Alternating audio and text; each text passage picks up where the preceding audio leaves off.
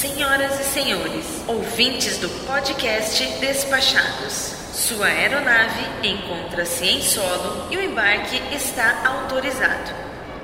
Apresentem-se aos nossos agentes para os procedimentos de embarque e tenham todos um ótimo voo.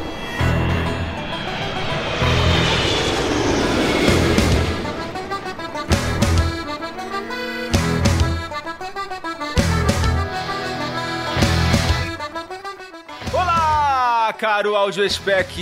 Eu sou o Foca e falo diretamente dos Despachados Incorporations and Picaretations Studios no Rio de Janeiro. Seja muito bem-vindo a mais um episódio de nossa jornada épica rumo ao desconhecido. E hoje, preparem suas carteiras, pois vamos passar rapidamente pela casa de câmbio, pelo banco e pela casa da minha tia que ficou com os dólares depois que voltou de Miami. Preste muita atenção e descubra qual o meio de pagamento ideal para sua próxima viagem. Saiba qual moeda levar para a Argentina, para o Chile, Caribe e adjacências. Saiba que o cartão de crédito crédito nem sempre é o seu inimigo e muito mais. Agradecendo mais uma vez aos nossos patronos top, Rogério Miranda, Isnardo Villarroel e também aos nossos patronos VIPs, Jefferson Silva, Fabiano Costa, Dayana Almeida, Felipe Cordeiro, Pedro Alves e Henrique Nascimento. Também a nossa nova madrinha, Ana Carla Azevedo. Se você ainda não fez sua adesão, não perca tempo, entre agora mesmo em padrim.com.br barra despachados e tem acesso exclusivo à nossa sala VIP. Além disso, você vai receber material exclusivo e acesso antecipado aos nossos episódios episódios especiais. Senhoras e senhores, bom dia, boa tarde e boa noite. Eu sou o comissário Cristiano e em nome desta tripulação e do podcast Despachados apresento as boas-vindas a bordo do voo número 015, parte 2. Se ainda não ouvistes a parte 1, para a reprodução deste programa imediatamente, escuta a primeira parte e retorne depois. Caso contrário, não entenderás nada. Antes da aterrissagem, iremos distribuir os formulários de imigração e pedimos que também preencha o campo de comentários diretamente no post deste episódio no portal despachados.com.br ou então que enviem suas mensagens para contato@despachados.com.br. O podcast Despachados está presente no iTunes. Se tu estás a curtir o nosso programa, não deixe de fazer uma avaliação. Se não estás, não é preciso que faças nada. Nos siga nas redes sociais. Nossa fanpage é fb.com barra só despachado. No Twitter procure arroba despachados. No Instagram, adivinha, arroba despachados. Agora relaxem e aproveitem este episódio.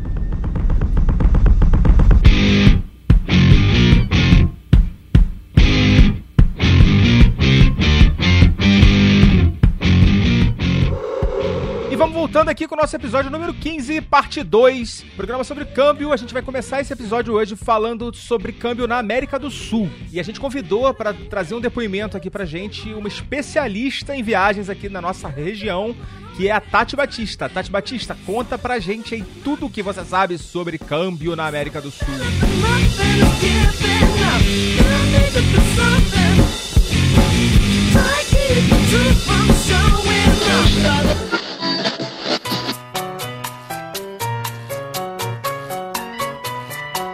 Olha, acho que eu tenho algumas dicas para dar a respeito da América Latina. Vamos lá. Eu já fui para Colômbia, para o Peru, para Bolívia, para o Chile, para Argentina e para o Uruguai. Basicamente, o que eu uso de estratégia tem sido a mesma. Eu tenho levado reais e tenho trocado pela moeda local. Uma pequena parte quando eu chego no aeroporto, só o suficiente para o táxi, eu faço cálculo para um dia, que é para não correr risco. Deixa para trocar o restante da minha moeda assim que eu tô no centro do país ou da cidade principal que eu fui visitar, a primeira cidade. Por exemplo, na Colômbia, meu primeiro ponto, eu parei em Bogotá, mas foi só para fazer a conexão e de lá eu segui para Cartagena. Cartagena eu já sabia que o câmbio do aeroporto ia ser pior do que o câmbio do aeroporto de Bogotá. Então o que, que eu fiz? Eu troquei já um pouquinho, suficiente para um dia, no câmbio do aeroporto de Bogotá. O câmbio de aeroporto é um dos piores possíveis, tirando o câmbio do seu próprio país. Porque para trocar aqui no Rio, por exemplo, se eu fosse trocar pesos colombianos, até o aeroporto de Bogotá, de Cartagena, estariam com preços melhores. Então eu optei realmente por levar reais. Uh, chegando lá, eu troco para um dia. Depois, o que, que eu faço? Primeiro, antes de tudo, eu pesquiso quais são os locais que os outros mochileiros, os outros viajantes me aconselham a fazer a troca. Tem sempre altas dicas se você buscar em grupos de Facebook, de, de mochilão, para esses lugares específicos. Tem alguns grupos específicos para isso. Você vai poder ter dicas de como é que está o câmbio e qual o melhor local. E existem muitos blogs com essas informações. Sabendo qual é o melhor local, e eu é, descobri que era próximo do relógio, da Praça do Relógio, em Cartagena, eu confirmei isso no hostel assim que eu cheguei. E lá eu já obtive outras dicas. Tinham várias casinhas de câmbio perto dessa Praça do Relógio e algumas mais escondidas. E eu fiz praticamente toda a minha troca de câmbio lá. A estratégia para os outros países, Peru, Bolívia, Chile, Argentina e Uruguai, é muito parecida. Eu não tive dificuldade de trocar reais. E por que eu levei reais? Em todas as vezes que eu fui, minha última viagem foi para o Uruguai em dezembro agora, de 2016 eu faço uh, uma continha básica para saber se com a mesma quantidade de reais, se eu trocar aqui pela moeda local, se vai ser vantajoso ou não. E a outra continha que eu faço é, se a mesma quantidade de reais eu trocar por dólares aqui, já considerando a taxa que você paga mais o valor da cotação, se isso vai significar para mim no final mais da moeda local. Como eu viajo com um pouquinho mais de tempo, normalmente eu não estou muito na correria, eu faço uma pesquisa legal. Dentro dessa pesquisa, eu faço o seguinte: primeiro eu pergunto no hostel. Eles vão me dar as dicas, eu bato com as dicas que eu peguei de blog, né, dos grupos de Facebook de mochilão. Com essas informações, eu me dirijo ao local que parece ser o mais adequado. Por exemplo, em Montevidéu, no Uruguai, esse lugar foi a Avenida 18 de Julho, né, que fica bem no centro de Montevidéu e perto da área onde eu estava hospedada, que era a Cidade Velha. Então eu fui andando, caminhando, olhando várias casas de câmbio. E a diferença era muito grande. Eu cheguei a pegar a diferença de 10, de 10 pesos. Então, no final das contas, quando você vai trocar pouquinho, não vai fazer tanta diferença. Mas se você for trocar uma quantidade maior, vai fazer diferença. E o que você pode também fazer, uma outra dica, é não trocar toda a sua moeda. Assim você diminui o risco. Então você troca parte da sua moeda, sei lá, você que vai decidir, né? Um terço do que você tem no primeiro dia e vai acompanhando a cotação.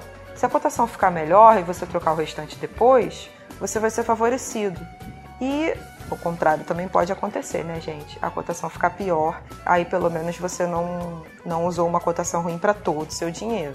Eu sei que tem muita gente que fica com receio, fala para mim assim: "Mas Tati, você vai trocar a moeda só chegando no país? E se alguma coisa acontecer? E se você chegar lá e não tiver a moeda?" Enfim, as pessoas ficam muito preocupadas com essa questão e querem já sair daqui do Brasil seguras de que estão levando alguma moeda local. Mas, gente, todos os aeroportos têm casas de câmbio funcionando, pelo menos nas principais cidades. Eu nunca enfrentei esse problema. Em Bogotá, o aeroporto tem casa de câmbio, Cartagena tem casa de câmbio, é, Peru, quando eu desci em Cusco, que é até um aeroporto menor do que o de Lima, tem casa de câmbio, você consegue trocar. Então, assim, esse problema, eu acredito que ele é facilmente contornável. Quando você chega no país, o primeiro aeroporto que você pousar, você vai conseguir encontrar uma casa de câmbio. Então, assim, não precisa pegar uma cotação tão desfavorável no Brasil só por, por receio, né? O que, que você vai fazer? E a outra coisa é, tendo um plano B, levando um cartão de crédito internacional, se você tiver alguma coisa que aconteça no, entre o meio tempo, onde você ainda não chegou na casa de câmbio, você precisa desembolsar algum valor, sei lá por quê. Ah, vai ver você passou por uma loja do free shop e viu, né, algo irresistível. Mas enfim, não sei. Você tem um cartão de crédito como plano B. E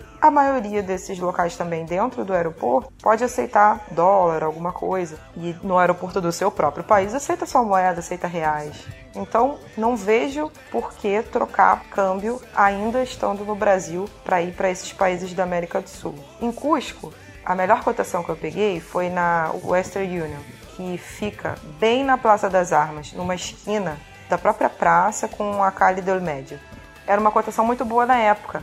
Mas agora, o que, que você tem que fazer? Fazer a pesquisa, perguntar no seu hostel, eles vão ter boas dicas e no próprio local que aquela casa de câmbio tá, provavelmente tem outras ao redor. Vai pesquisando. Uma dica muito legal para câmbio no Peru, é, principalmente em Cusco, é negociar. Cusco é negociação, Peru é negociação. Então, você vai ter muitas casas de câmbio e você vai falar assim: não, mas você não faz um, um, um valor melhor para mim? Se você estiver trocando uma quantidade de reais maior, estiver com notas maiores, você pode barganhar. Se você estiver trocando um pouquinho, vai ser muito difícil você conseguir. Mas aí você junta dois, três amigos que você fez no hostel ou as pessoas que estão viajando com você e tenta barganhar na casa de câmbio para conseguir uma cotação melhor. É muito comum eh, nessa barganha eles te darem algum diferencial para poder conseguir fazer a troca com você. Uma coisa muito engraçada a respeito do câmbio na Bolívia, existe muita informalidade. Então, você vai encontrar casas de câmbio, por exemplo, em La Paz. É, existem muitas casas de câmbio na avenida principal, mas também existem muitas casinhas, como se fossem pequenos jornaleiros aqui do, do Brasil, aquelas casinhas assim é, de latinha e tal, e tem uma chola ali dentro e ela vai trocar o seu dinheiro. Eu sei que parece algo surreal, Inclusive, na fronteira da Bolívia, realmente é algo surreal. O, quando você vai atravessar é, do Peru para a Bolívia, quando você vai atravessar do Peru para a Bolívia, existem muitas dessas que eles chamam de cholas, né? Que são aquelas senhoras bolivianas com aquele cabelo preso engraçado, aquele baita vestidão, sentadas com uma banquinha, como se fosse uma banquinha de suco, no meio da estrada, normalmente na fronteira entre os dois países. E é ali que você troca o seu dinheiro. Então, quando você está entrando por aeroporto, tranquilo, garantido. Quando você está entrando por fronteira terrestre, também não é tão difícil. Até a Bolívia, que é um país assim um pouquinho mais complicado de você conseguir as coisas, ou um pouquinho mais informal, vamos dizer assim, tem as suas barraquinhas. Praticamente todas as fronteiras terrestres que eu cruzei eu encontrei em algum momento a possibilidade de fazer câmbio. E é muito comum também nessas estradas de fronteira de países da, da América do Sul uh, aceitarem-se as duas moedas dos dois países que estão fazendo fronteira. Então, entre Peru e Bolívia, é muito comum você conseguir atravessar para Bolívia e ainda usar os, os soles, né? Que, que é a moeda do Peru. É muito comum você atravessar para o lado peruano e ainda conseguir utilizar seus bolivianos né, nesse período. Então, assim, não existe muito risco. Você não precisa ficar tão preocupado é, de não estar tá com a moeda do país que você está entrando naquele momento. São muitas dicas de América Latina, né? Cada país é um, é um país diferente, mas é, tem muitas semelhanças. A minha visão é que é muito tranquilo, eu sempre levei reais e nunca tive problema para trocar. Em alguns lugares até eles perguntam se você não quer pagar com reais e te fazem desconto. Espero que vocês gostem bastante dessas dicas e aproveitem bastante as dicas da América Latina para câmbio. Valeu, foca!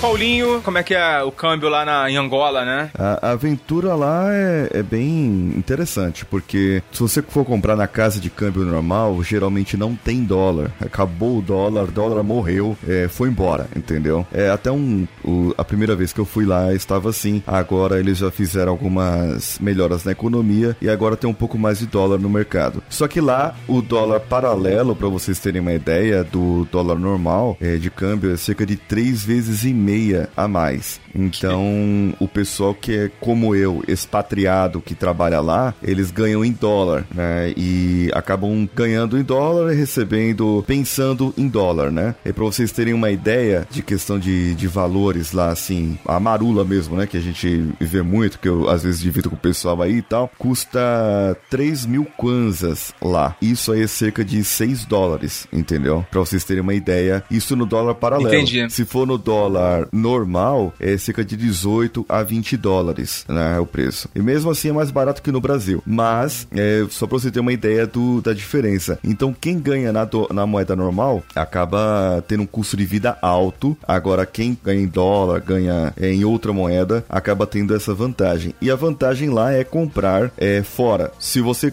tem dólar, eu levo dólar daqui, né, do Brasil, e chego lá e troco fora, lá na rua mesmo. É, a gente entra numa vielinha com um camarada e sempre vai um segurança. Aí o camarada tira aquele bolo de notas de dólares ali, cercado de gente, uma ruazinha de terra. É, é, um, é uma experiência inóspita, entendeu?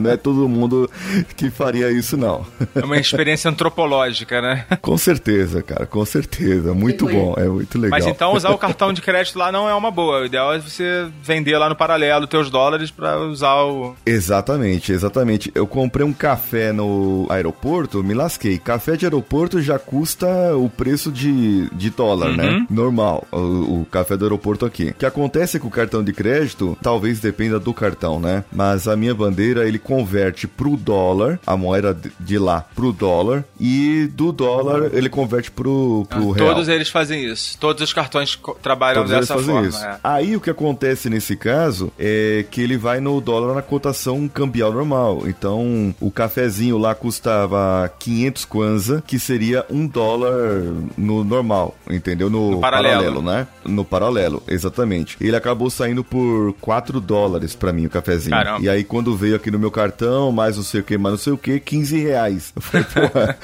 o café não. ficou caro, né? ficou muito caro, muito caro. É, é realmente. É igual a Coca-Cola realmente... que eu paguei lá em Londres, 28 reais. Aí eu comprei 4. Nossa. Caramba, comprou 4. Nossa, cara.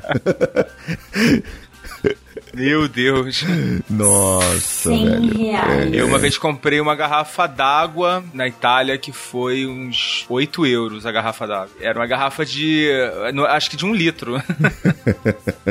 é pra você tomar no golinho, né? Assim, só Ficou... pra. Trouxe a garrafa. É, né? falei, vou botar na parede lá de casa essa garrafa. é, em 2013 eu fui pra África do Sul, a gente falou de Angola, ó, eu lembrei da África do Sul. Em 2013 eu fui pra África do Sul fazendo uma viagem de 30 dias, né? Foi costa da África toda e tal. E essa foi uma viagem que eu planejei bastante e fazendo pesquisa sobre a moeda aqui no Brasil, é, eu encontrei uma agência no Rio de Janeiro que vendia é, os rands, a moeda lá da África do Sul. Meu marido já ia pro Rio a trabalho, eu pedi pra ele passar na agência e pegar a, a papel moeda pra gente. E valeu super a pena comprar toda a moeda aqui no Brasil. A gente comprou toda para todos os 30 dias de viagem, porque estavam dando uma excelente cotação comparado com uma agência aqui de Brasília, tava dando, sei lá, uns 700 reais, uns 800 reais de diferença que eu me lembro na época, é, comparado com a agência daqui que também tinha uma cotação razoável. Não sei por que que tinha rands com facilidade aqui no Brasil, mas a gente encontrou tanto em Brasília como no Rio. E esse valor que nós economizamos nesse período é, deu para, sei lá, aproveitar e fazer refeições por uma semana, porque na África do Sul a moeda é, também é desvalorizada, enfim, a gente com 100 reais por dia comia um casal tranquilamente, duas refeições. Então a gente economizou bastante trocando dinheiro. Eu acho que é muito importante, a dica é pesquisar aqui mesmo no Brasil, olhar cotações, fazer buscas e fazer pesquisas, porque você pode se surpreender. A gente mesmo não imaginava que iria encontrar, estávamos fazendo só uma busca mesmo por curiosidade e vimos que foi possível. Foi possível encontrar moeda aqui no Brasil, em, no Brasília e no Não existe uma regra única, né? Você vai viajar para o exterior, você vai ter que pesquisar, né? Principalmente se você não está indo para um destino que tenha moedas tradicionais, né? Você vai ter que dar uma pesquisada para saber, vai ter que fazer uma continha para descobrir qual é a melhor opção para você, né? Esse caso que você está relatando do, da compra da moeda da África do Sul aqui no Brasil é uma exceção, né? Foi, foi numa casa de câmbio. Dificilmente isso vai acontecer para um país como, sei lá, vai para o Egito, vai comprar moeda do Egito aqui. Rússia, é. Dificilmente é. você vai conseguir comprar essa moeda numa cotação melhor do que levar dólar e trocar lá, ou levar euro e trocar lá. Mas assim, de qualquer forma, esse tema, o que eu falei lá no início do programa, ele costuma dar dor de cabeça e costuma dar prejuízo, né? Quem nunca tomou um prejuízo com câmbio que atire o primeiro penny, né?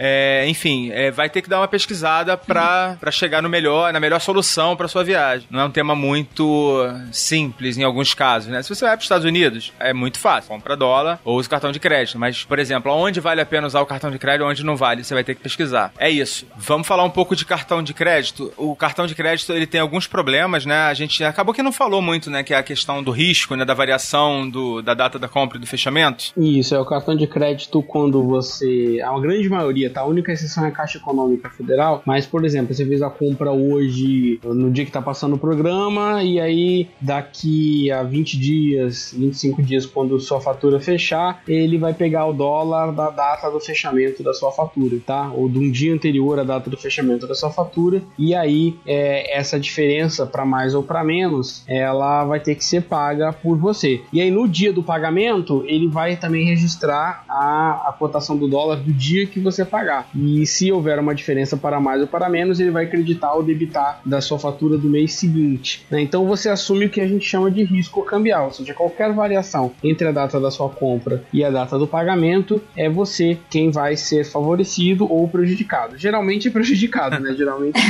Além disso, os cartões de crédito eles cobram o que a gente chama de spread. Eles cobram uma diferença maior do que a casa de câmbio cobra entre o dólar que a gente vê na televisão, lá o dólar comercial, e dependendo do cartão de crédito é muito grande. Então assim, o Itaú e American Express e o Bradesco geralmente cobram um, um valor muito maior. Já o Banco do Brasil, a Caixa Econômica é, e o Santander cobram um dólar um pouco menor. Eu sei disso porque eu tinha todos os cartões de crédito e eu colocava todos na mesma data de validade e usava todos na viagem exterior. E aí eu vinha, observava qual era o valor do dólar que vinha. E vinha uma diferença. O Amex vinha uma diferença assim, bizarra, imensa. Tanto que eu parei de usar ele fora do Brasil porque ele era.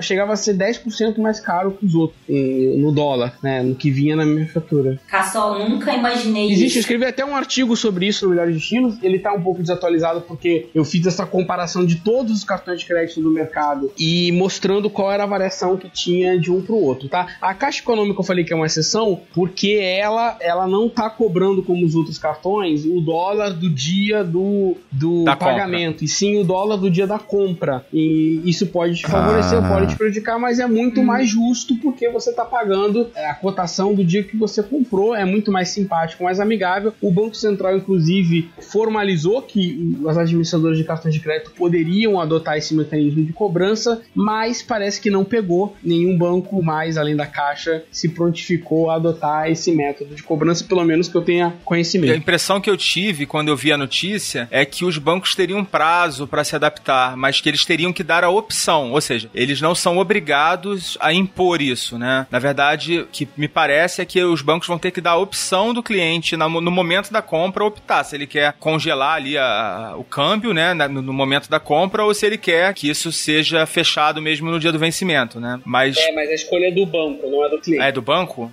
É, esse é o problema.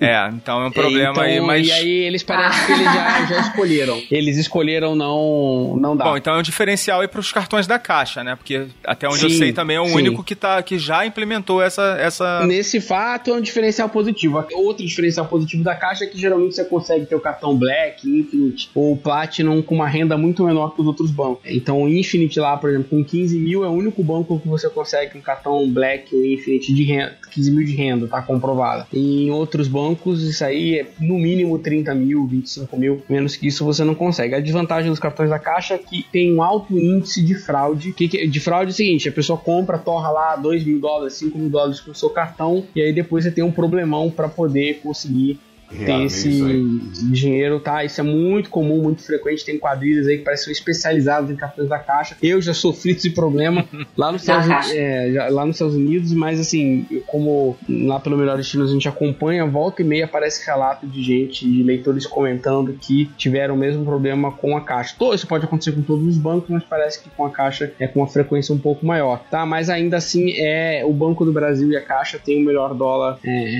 e o Santander, né, na minha última uma pesquisa que tinham o melhor dólar do mercado. É, mas foi o Banco do Brasil que me sacaneou na viagem, tá? Só pra deixar registrado aqui. É, é olha, banco é igual companhia aérea, não adianta ficar muito feliz e elogiar demais, que é uma companhia hora... Companhia telefônica. É, uma hora eles vão, eles vão te desapontar, é. da natureza do negócio.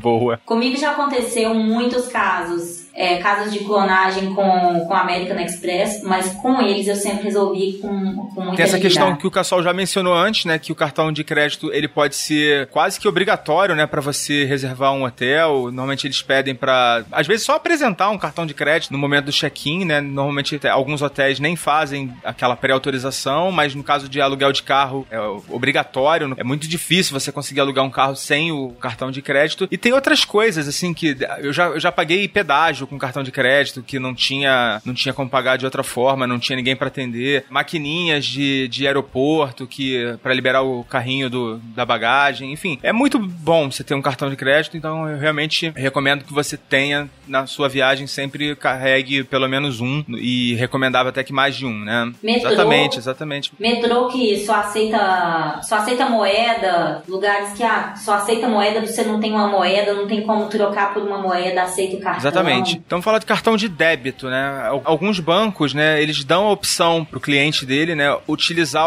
a função de débito no exterior. Recomendo muito que você confirme com o banco quais são os países que, que isso é ativo, né, que você consegue fazer esse uso e também para você sacar dinheiro, né? Sacar, por exemplo, o Banco do Brasil tem até caixas eletrônicos, agências mesmo do Banco do Brasil no exterior que você consegue sacar com o seu cartão da sua conta corrente, sacar dólares, né? E você consegue normalmente também fazer saques naquelas redes internacionais, né, de caixas eletrônicos. Normalmente os que têm a marca Cirrus ou Maestro, né, que são os que a gente costuma ter aqui no Brasil. Mas assim, no geral, o cartão de débito ele não tem muitas vantagens em relação aos outros meios de pagamento. Tem essa possibilidade de você sacar o dinheiro lá, então para uma emergência pode ser útil, mas não é qualquer caixa eletrônico, você tem que procurar, normalmente são, são caixas é, credenciados, né? Antes de implementarem o IOF para saques internacionais, eu praticamente só sacava dinheiro no local que eu tava. E aí depois do IOF eu parei de sacar e passei a usar o cartão de crédito para ganhar milha, né? Ou a pagar com comprar papel moeda no Brasil mesmo. Mas o cartão de débito eu acho que você tem que se informar também das taxas que são cobradas. Tem taxa de saque e às vezes tem taxa de uso de débito no exterior, tá? Que pode ser uma surpresa bem negativa, então é bom confirmar com o banco quando paga. E eu não acho muito confiável não não, viu? Tem muito lugar que não aceita débito de cartão internacional, ou diz que aceita, você vai tentar passar, não funciona. É, exatamente. Então não, não dá para confiar, não. Eu, eu não recomendo, não. É, pode ser uma opção tal, mas se você já testou num país funcionou, ok, né? Faz o aviso de viagem e vai, mas assim, eu,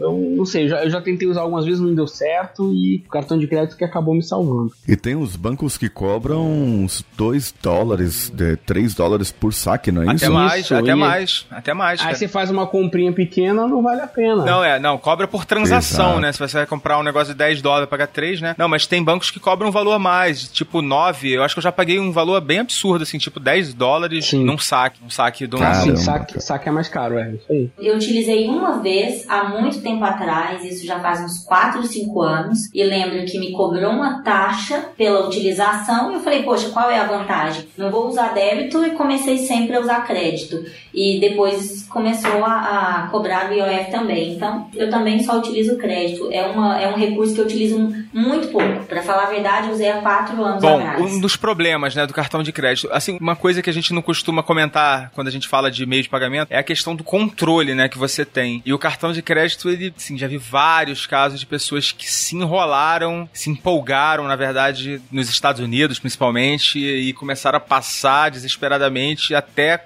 que estourou, até estourar o cartão, aí quando o cara vê que estourou, ele não A acredita. fatura virou uma bomba atômica. um Exatamente. Tomahawk. Então, assim, o cartão de Quem nunca? Exatamente, Ana. Quem nunca?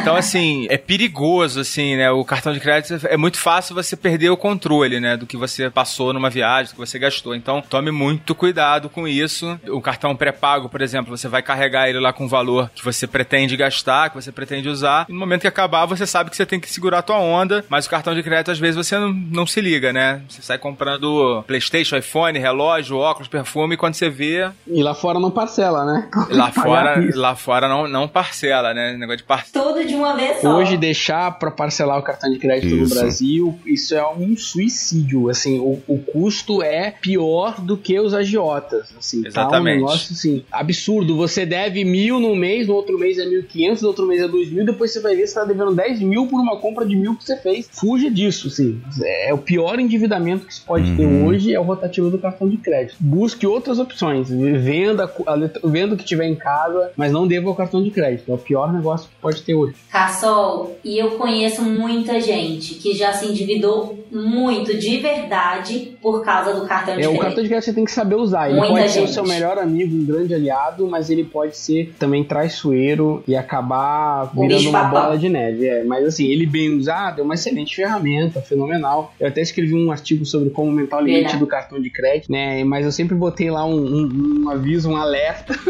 enorme dizendo, ó, cuidado, porque isso pode se voltar contra você. Você tem um limite grande é bom, porque você pode comprar parcelados, coisas, enfim, mas se você não se organizar financeiramente, aquilo pode se transformar no grande pesadelo da sua vida. Realmente, o grande vilão hoje do desornamento financeiro de muitas famílias é o cartão de crédito, né? E isso não vale só para viagens ao exterior aí, como o Foca deu exemplo, viagens aqui dentro ou gastos normais aqui dentro, as pessoas se descontrolam, infelizmente. Talvez uma dica seja checar sempre a fatura. E guardar né? o, aqueles comprovantezinhos, né, para você no final do dia fazer um balanço, né, de como é que tá indo, né? Também pode ser interessante. Nas minhas últimas viagens eu concentrei muito é, em papel moeda, né, conta do IOF para não ter que pagar e eu ao contrário do que eu, acho que foi o Cassol que mencionou, eu consigo ter um controle bem maior do quanto eu vou gastando durante a viagem com dinheiro na mão, né? Eu acho que fica mais fácil, principalmente se você conseguir sair do Brasil já com dinheiro, a moeda do país de destino, né? É para Europa com euro, é para Estados Unidos com os dólares. Você vai conseguindo ali controlar no dia a dia, né? Você já sabe mais ou menos quanto você vai gastar por dia. Então acho que fica mais fácil controlar dessa forma. Tem um amigo meu que diz que usar o dinheiro dói mais na hora de você gastar, né? O cartão você não sente, você passa lá, sai o papelzinho, hum. O dinheiro você dá aquelas notinhas ali, você, você sente um pesar. E esse amigo meu diz que então ele controla mais com dinheiro do que com o cartão. Pode ser verdade, é uma teoria, não sei. Eu não, então, não tinha pensado por esse lado, não, mas faz sentido. Tem uma questão psicológica aí, né? Assim, a facilidade do cartão é tão simples. Sei lá, passa mil reais, trum, sai o papelzinho, e você é. folhear 10 notas de 100, você sente que você é, tá despendendo muito dinheiro. O papelzinho é do mesmo tamanho de uma compra de 10 dólares. Exatamente. Bom. Exato. Uma coisa também é, essa questão do valor, quando você troca, né? O cartão de crédito você liberou, liberei, oba, beleza, né? Tá tudo liberado. Eu vou gasto até é como se não houvesse amanhã. Só que nessa questão da nota, você levou mil, levou dois mil, levou dez mil, você sabe que tem aquele valor para gastar e pronto, né? Dá para se organizar melhor, realmente. É, eu também gosto de levar o dinheiro. Vou, se eu percebo que o bolinho de dinheiro está diminuindo, eu já fico atenta, já economizo um pouquinho na viagem. Eu me sinto melhor em utilizar o papel moeda, gente.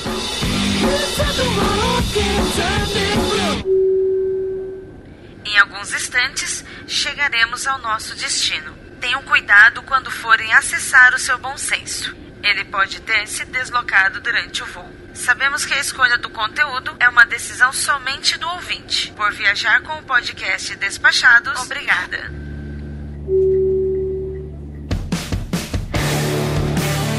E agradecendo a participação do nosso querido Leonardo Cassol. Leonardo Cassol, muito obrigado mais uma vez por estar aqui com a gente. Valeu, Foca, valeu, galera. É um grande prazer e espero que nossos espectadores possam viajar mais tranquilos agora, sabendo o que fazer na hora de se preparar para o câmbio. Paulinho, Dica agora minha. vamos se despedir? Olha só, pessoal, vocês é, que já ouvem Despachados sabem que podem me encontrar também lá no coachcast.com.br e estamos completando exatamente no dia de hoje dessa gravação, completando um ano de podcast no ar, senhor Foca. A gente é quase da mesma idade então, porque hoje é dia 12, né? Você completa um ano hoje. Exato. A gente é dia 28. A, no, o nosso aniversário é dia 28. Olha aí. E eu não preparei porra tá nenhuma. Somos quase juntos. eu não preparei nada especial para comemorar o nosso aniversário. Mas, enfim. Até o dia 28 a gente vai ter que fazer alguma coisa. De repente fazer um melhores momentos. Isso, os melhores momentos. fazer uns proibidões. Isso, cara. Tem os aí que ficaram, né? Tem aquele lá que teria que sair. Puxa vida, é, hein? Aquele de turismo sexual que a gente gravou e não foi pro ar. Isso. Mas valeu, cara. Obrigado aí pela participação. Beleza. Obrigado vocês. Um abraço a todos os ouvintes. Então, Ana Carla, muito obrigado pela sua participação aqui com a gente. Foi um prazer recebê-la. Adorei suas histórias. Acho que você tem muito mais para contar pra gente, né? Eu que agradeço, gente. Foi, foi muito divertido estar aqui com vocês. Foi um prazer. É, a dica é, o conselho é, pesquisem bastante antes de viajar. Vocês podem se surpreender com alguns lugares, né? Gente, viagem sempre é uma, uma surpresa, mas é uma excelente surpresa. É, cada destino tem sua particularidade, então é isso. E o planejamento da viagem, o gostoso da viagem é começar a pesquisar antes mesmo, né? A sonhar antes mesmo da viagem, da viagem acontecer. Quem quiser me acompanhar um pouquinho lá no, no Canadá, eu viajo no início de março. É, tem o Instagram, o que eu descobri Isso aí, galera. Sigam a Ana Carla no Instagram.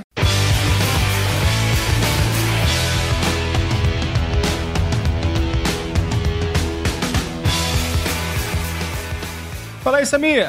Fala, seu Foca, como é que estão as coisas aí no Rio de Janeiro? Terra maravilhosa. Quentes e violentas. ou mais quentes ou mais violentas? Ah, ambos, na mesma proporção. É, rapaz, já dizia a música, Rio 40 Graus, é. Cidade Maravilha da Beleza e do Caos. E você, cara, como é que estão os eventos aí de cultura gastronômica aí na cidade de São Paulo? Cara, eu vou falar pra você que tem três coisas que a gente tá trabalhando esse ano. Cerveja, pão e carne. Acho que não tem como errar, né? Ah, não tem não. É a combinação perfeita. O melhor de tudo, a gente participou aí do American Barbecue, também conhecido como Low and Slow, que é um tipo de carne que você vai fazendo bem de lentamente e temperatura baixa. Cara, a carne fica defumada, não sabe sabor espetacular. E ó, Foca, vou lançar em primeira mão no Despachados, hein? Logo, logo a gente deve levar as carnes defumadas aqui de São Paulo pro Rio de Janeiro, hein? Se prepara. Ah, tô esperando aqui ansiosamente, com a boca salivando. Mas vamos lá, vamos pros nossos feedbacks, eh, e-mails dos nossos ouvintes. Tivemos algumas mensagens aí, vamos começar pela mensagem que chegou no nosso contato arroba despachados.br e é, foi enviada pela Jéssica Paz. A Jéssica Paz, lá de Foz do Iguaçu, escreveu pra gente, escreveu assim: Olá, pessoal do Despachados. Peço desculpas pelas demoras em mandar um e-mail novamente, mas continuo sempre ouvindo os episódios que vocês lançam. Inclusive, desenvolvi uma vontade doida de viajar para Nova York pelos episódios com o amigo gringo. Agradeço muito pelas dicas sobre as milhas e as melhores maneiras de aproveitar as passagens para a China do Parlatório 4. Estou escrevendo para contar um pouquinho sobre o mochilão que eu fiz com uma amiga em junho do ano passado. Nós saímos de Foz do Iguaçu para São Paulo, inclusive nossa conexão foi de 11 horas. Aprendi que já é tempo demais, mas que dá para se revezar com uma amiga e dormir na mesa mesmo. De lá fomos para Dublin e ficamos dois dias, choveu quase o tempo todo, estávamos sem guarda-chuva, então não conseguimos chegar no castelo, mas os demais pontos turísticos fizemos todos a pé. Pois encontraríamos meu irmão e minha cunhada, que moram em Londres, na cidade de Galway. Eu particularmente me apaixonei pela cidade, as todas queridas, comida é maravilhosa, as paisagens são dignas de Depois ficamos uma noite em Paris, chegando lá, chegamos lá de madrugada, sem hostel, sem francês, com a mala extra e sem mapa. Oh, que beleza, hein? Aprendemos que isso é absurdo e nunca mais se repetirá. Mas graças a Deus encontramos duas brasileiras que nos deram um mapa, indicaram um hostel e nos ensinaram a pegar o metrô, pois alguns funcionários ignoravam quando falávamos inglês. Depois, mais quatro dias na cidade de Bordeaux, aprendi que não consigo comer um queijo brie inteiro sozinha. But. Boa lição, hein? Porra, caramba! Acho que nem, cara, nenhum dos meus amigos brucutus consegue também não, viu? É, mas ele estava maravilhoso e deixamos pro dono da casa em que ficamos, pelo Airbnb. Três noites em Barcelona, demos sorte de chegar bem no dia do Festival de São Juan. Olha só que interessante, eu também cheguei em Barcelona agora no mês de setembro, mas era o Festival de la Mercê, que é um dos maiores festivais de... um dos maiores festivais populares lá da cidade de Barcelona. Coincidência aí. Que é bom, né, cara? Você imagina chegar num lugar no destino festa, então já tem outro clima a sua viagem. E também ela ficou dois dias em Madrid, onde foi show inesquecível do The Lumières. The Lumières, eu acho que é isso, eu não conheço. Depois fala. Eu não conheço, não. Três dias em Porto, ó, que viagem longa, hein, que ela fez. É que a gente tem que ver qual é a idade dela também, né? O foco, a idade da Jéssica, porque pode ser essas bandas novas que a gente não. Pode ser. Também não vai conhecer. Provável, é provável. Ficaram três dias em Porto, descobrindo os vinhos e fizeram amigos australianos para a vida toda. E apenas dois dias em Lisboa, que é um dois dias em Lisboa é bem pouquinho, né? É, ela deve ter ficado com vontade de voltar para Lisboa. Aprenderam que o metrô para ir pra praia não aceitava cartão, então não conseguiram ir para as cidadezinhas próximas lá. Ela deve estar falando de Cascais, né? É verdade. Pois no último destino já não tínhamos dinheiro em espécie. E ela falou: foi uma viagem maravilhosa, mas da próxima vez vamos comprar as passagens entre os países antes de ir, pois deixamos para comprá-las todas na hora, com exceção de Londres para Paris. E saiu muito caro, mas ficamos em casa de conhecidos, parentes, Airbnb, hostel, hotel. Resumidamente, valeu muito a pena. Pô, que viagem bacana que a, que a Jéssica fez, hein, cara? E... Pois é, cara, e sabe que é uma coisa que ela falou que é muito comum, né? Tanto na Irlanda, Escócia, Inglaterra, chover bastante. Em Londres, é muito difícil que você vá a essas cidades e não pegue chuva, dependendo da época do ano. É muito raro. Ah, sim, a região da, dos países lá da, do Reino Unido. Aliás, a Irlanda não é Reino Unido, né? Mas da Grã-Bretanha, né? Ih, Exato. acho que agora eu fiz confusão, hein? Bota uma vaia aí pro Foca aqui. Outro ouvinte que escreveu pra gente foi a Viane Moreira de Goiânia. Ela escreveu. É Viane ou Iane? Ih, rapaz, Viane. Fiquei na dúvida agora. Viane, não sei. Viane, é. é. Manda mensagem de áudio pra gente, Viane. Pra, ou Viane, não sei, pra gente saber como que você. como que se pronuncia seu nome. Boa tarde, estou curtindo uns últimos dias de férias e descobri o podcast de vocês. Completamente encantado, excelente os áudios, muito úteis e descolados. Muito obrigado pelo conteúdo, já estou no terceiro episódio seguindo e já mandei para cinco amigos. Ô, Viane, muito obrigado aí pelo seu comentário, muito obrigado por ajudar a divulgar a gente.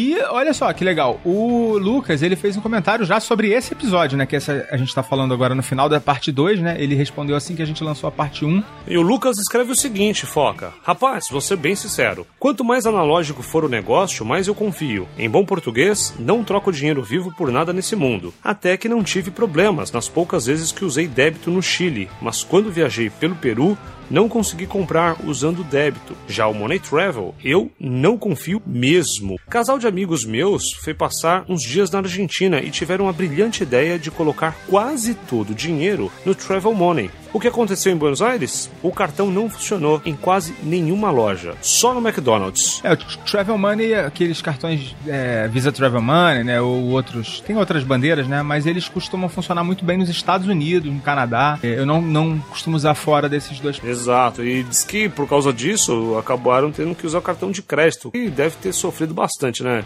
Fofoca, só de IOF são 6.38, né? É, na verdade eu acho que pra Argentina eu acho que não teria sido uma boa ideia também levar o nem nem no Travel Money, né? Mas, enfim, cartão de crédito com certeza pior. Não sei quanto. Ele continua dizendo. É, não sei quanto é. tempo tem essa história, né? Mas. É. Ele continua dizendo o seguinte: aliás, não precisei nem sair do Brasil para me ferrar por não ter dinheiro. Em fevereiro do ano passado, fui pro interior de Alagoas, estado que não tem horário de verão. Saí de casa com pressa e não consegui sacar dinheiro no caminho do aeroporto. Pousando em Maceió, fui sacar o dinheiro para sobreviver por lá e não consegui. Os gênios com J do banco desenvolveram um aplicativo aplicativo para celular que quando você sai do seu fuso horário, não se esqueçam que no Nordeste, né, em alguns estados do Nordeste ah, não tem o horário de verão, né? Ele perde a sincronia e você não consegue usar o token do celular. Parabéns, ele fala o nome do banco, né? Mas a gente vai, Cobre. Né, vai vamos evitar problemas. Cobre. mas olha só, eu ah. também já tive problema com esse com o aplicativo do banco. Lá, mas né, não foi no Nordeste, foi fora. Eu queria fazer uma transferência de dinheiro, alguma coisa, e não conseguia. Aí eu tive que usar por SMS, que aí ele mandava o, aquela, um código, né, para autorizar a transação por SMS. Acho que talvez uma, uma saída seja isso, né, usar não só o deixar o SMS também habilitado para você fazer essas transações. Uma emergência é. aí, né? Ele continua dizendo o seguinte, Foca, tive que pedir dinheiro pro meu pai transferir na conta poupança, cujo saque não depende do token. E depois eu acabei fazendo a reposição do dinheiro quando retornei ao Rio. Nada para mim substitui o bom e velho dinheiro. Cara, tu acredita é um que ele falando dessa história aí, eu lembrei também que quando eu fui pra Argentina a última vez, eu fui com pressa também e acabei não sacando o reais, né? Porque lá na Argentina a gente consegue fazer muita coisa com real, né? Lá em Buenos uhum. Aires, né? Eu acabei não Isso é sacando, é cara. Fui meio em cima da hora, aí no, no aeroporto o banco tava muita fila e eu acabei não... E também me ferrei nessa, porque tive que. O dinheiro acabou lá, né? Eu tinha uns dólares e tal, mas acabei ficando sem dinheiro. Gastei mais do que o que eu tinha em papel. E aí também no, nos últimos dias, lá, acho que no último dia eu tive que passar cartão de crédito lá e passar cartão de crédito na Argentina. Chega a dói o fígado. Pô, dói. É uma fa... Eu prefiro levar uma facada no rim. Bom, Aí o que acontece? Ele diz que ele não corre mais o risco de não funcionar o Foca e ele prefere continuar usando dinheiro, né? Porque não tem risco do banco bloquear, é, dele ficar em aplicativos, ele usa uns nomes aqui meio pesados, né? Ele realmente não gosta desses aplicativos. E sobre roubar, eu colocava o dinheiro no lugar mais seguro e protegido durante a viagem. Não, não é dentro da cueca ou meia ou qualquer coisa do tipo, mas era no lugar da bagagem que se o batedor de carteira conseguisse alcançar sem que ele percebesse, foca, é, teria que realmente levar o dinheiro porque o esforço foi, foi forte. Seria merecido. Ele deve ter um né? compartimento secreto aí na mala dele, né? Ah, tá. Ah, e sobre quando eu trocava a grana, eu costumava trocar aqui no Brasil o suficiente para ir pro, do aeroporto para o hostel e do hostel para casa de câmbio, no país que ele estava pensando em visitar. E lá da casa de câmbio estrangeira ele trocava a grana. Em Santiago, no Chile, por exemplo, ele recomenda a Calle Augustina, no centrão da cidade. Em Lima, ele recomenda os caras da rua, ali na Miraflores. Sim, você vai conseguir um preço melhor trocando dinheiro na rua do que nas casas de câmbio em Lima. É, São credenciados pelo governo local que são identificados com coletes coloridos. Tá Você parecendo a história do Paulinho Com uma aí, né? boa taxa. Tá parecendo É, a história pois do é, Paulinho cara. lá em Angola, que era numa rua de chão. É, é a, a infraestrutura que o lugar oferece, né? E aí ele termina dizendo: abração a todos e foca na viagem. Adorei gravar o começo do programa, adorei a edição. Lucas Conrado, aliás, podem me chamar só de Lucas. Ao contrário do que parece, Conrado é sobrenome. É verdade, né, cara? ah, nome composto às vezes confunde com sobrenome, né? Ah, mas eu gosto, tanto, eu 28 gosto anos. tanto de chamar ele de Lucas Conrado. Já tô acostumado, já. Vai ser difícil parar de chamar. Vai que aparece outro Lucas aqui, aí ferrou, né? Não, não, é Lucas Conrado. Obrigado aí, Lucas Conrado. É, 28 anos, agente de despacho, Rio de Janeiro. Isso aí, obrigado. Ô, ô, Foca, mas ele, ele fala uma coisa que eu também sou. Cara, é, pode me chamar de old school. Eu também prefiro dinheiro do que usar aplicativo, colocar o dinheiro de forma eletrônica. Ainda... Na verdade, eu gosto de usar dinheiro no Brasil, Foca. Ah, cara, eu também não tenho nada contra o papel moeda, não, mas eu acho assim, a gente não deve colocar todos os ovos na mesma cesta, né? Eu falei isso durante o programa e precisa cuidar, né? Porque, pô, vai que você dá um azar de ser assaltado, perder uma, uma bagagem e tal, com o dinheiro todo, também é um problema, né? É um risco muito grande. Mas É, tem aquela vale doleirazinha que você bota por baixo da roupa, né? Exato, e vale sempre realmente ter um plano B. Porque uma coisa é você ficar à mercê no Brasil, só que você tem seus amigos, seus parentes, você liga, você tá dentro da sua casa, né? Por mais que você tenha 5 milhões de quilômetros quadrados para rodar. Agora, quando você tá no exterior, aí realmente o bicho pega. Principalmente se estiver fazendo backpack, né, cara? Verdade, Então, verdade. Bom, Samir, além dessas mensagens que a gente leu aqui, a gente também teve alguns comentários lá no, no iTunes. O Ricardo Camilo escreveu pra gente, o Rodrigo Mastella, o Boglu e também o Fagner de Curitiba escreveu pra gente, deixaram as cinco estrelinhas lá. A gente agradece muito esses comentários e essas avaliações lá do, do iTunes, que pra gente é bem importante pra gente continuar em destaque lá na, na vitrine de podcast. E cada vez que eu escuto o Fagner, vem uma música na minha cabeça. Quem dera ser um peixe. É, editor, coloca a música aí. E também, o Samir, uma coisa que a gente que eu já tenho em mente pra fazer há um bom tempo, mas que eu não vinha fazendo, não sei nem porquê. Até pedir desculpa pros nossos colegas podcasters, né? Que é fazer indicação, né, de podcast pros nossos, Olha aí, pros cara, nossos sempre bom, ouvintes. né? É. O pessoal que gosta de ouvir podcast, a gente tem indicações. Eu hoje separei duas indicações, acho que você também separou, né? Exato. É, a primeira indicação que eu vou fazer é o podcast Galera do Hall, lá dos nossos amigos lá do, do Diogo Bob, Wesley Storm, Thiago Rissuti e do Menino Mogli, que são matemáticos, né, aqui do Rio de Janeiro, e que tem uma visão bem interessante dos assuntos do cotidiano, falam sobre questões como, por exemplo, complexo de vira-latas, e eles falam com muito bom humor. Eu recomendo bastante aí que o pessoal, os nossos ouvintes que puderem, dá uma olhada lá no seu agregador aí, se você consegue adicionar o Galera do Hall, logicamente que eu vou deixar os- o link aí do, da, da página deles e, da homepage deles. Tu tem alguma indicação pra fazer, Samir? Ah, tem uma, uma observação, viu, Foca? A galera do HAL do ano de 2017 tá sendo patrocinada pela Infinity, hein? É verdade, é verdade, nem, mas é, coisas estão se conectando, hein? Pois é, rapaz. Bom, eu tenho uma indicação aqui, Foca, que quando a gente fala muito de viagens, né? Tem um podcast que eu escuto chamado Extremos, rapaz. Já ouviu falar desse podcast? Não, não conheço extremos. Do Elias Luiz, cara, ele faz um podcast só de viagem para lugares extremos. Então ele fala de alta montanha, é, lugares bem mais afastados ou lugares com gelo. É um podcast realmente para quem gosta de viagem, mas ele vai para realmente extremos. Então, o pessoal que vai pedalar em outro país, em outro continente. É um podcast bem legal, até para você entender um pouco da cultura local e do tipo de um esporte outdoor ou um turismo que não é tão convencional. Então tem muita coisa legal lá. Rapaz, eles têm, eu tô numa maratona ainda deles, eles têm 165 episódios até o dia de hoje. Caramba, é, é, é antigo, então cara. já é um podcast já é, mais antigo. Já é um podcast antigo. E assim, eu já ouvi algumas coisas de uma menina que tava pedalando na neve, já Patagônia,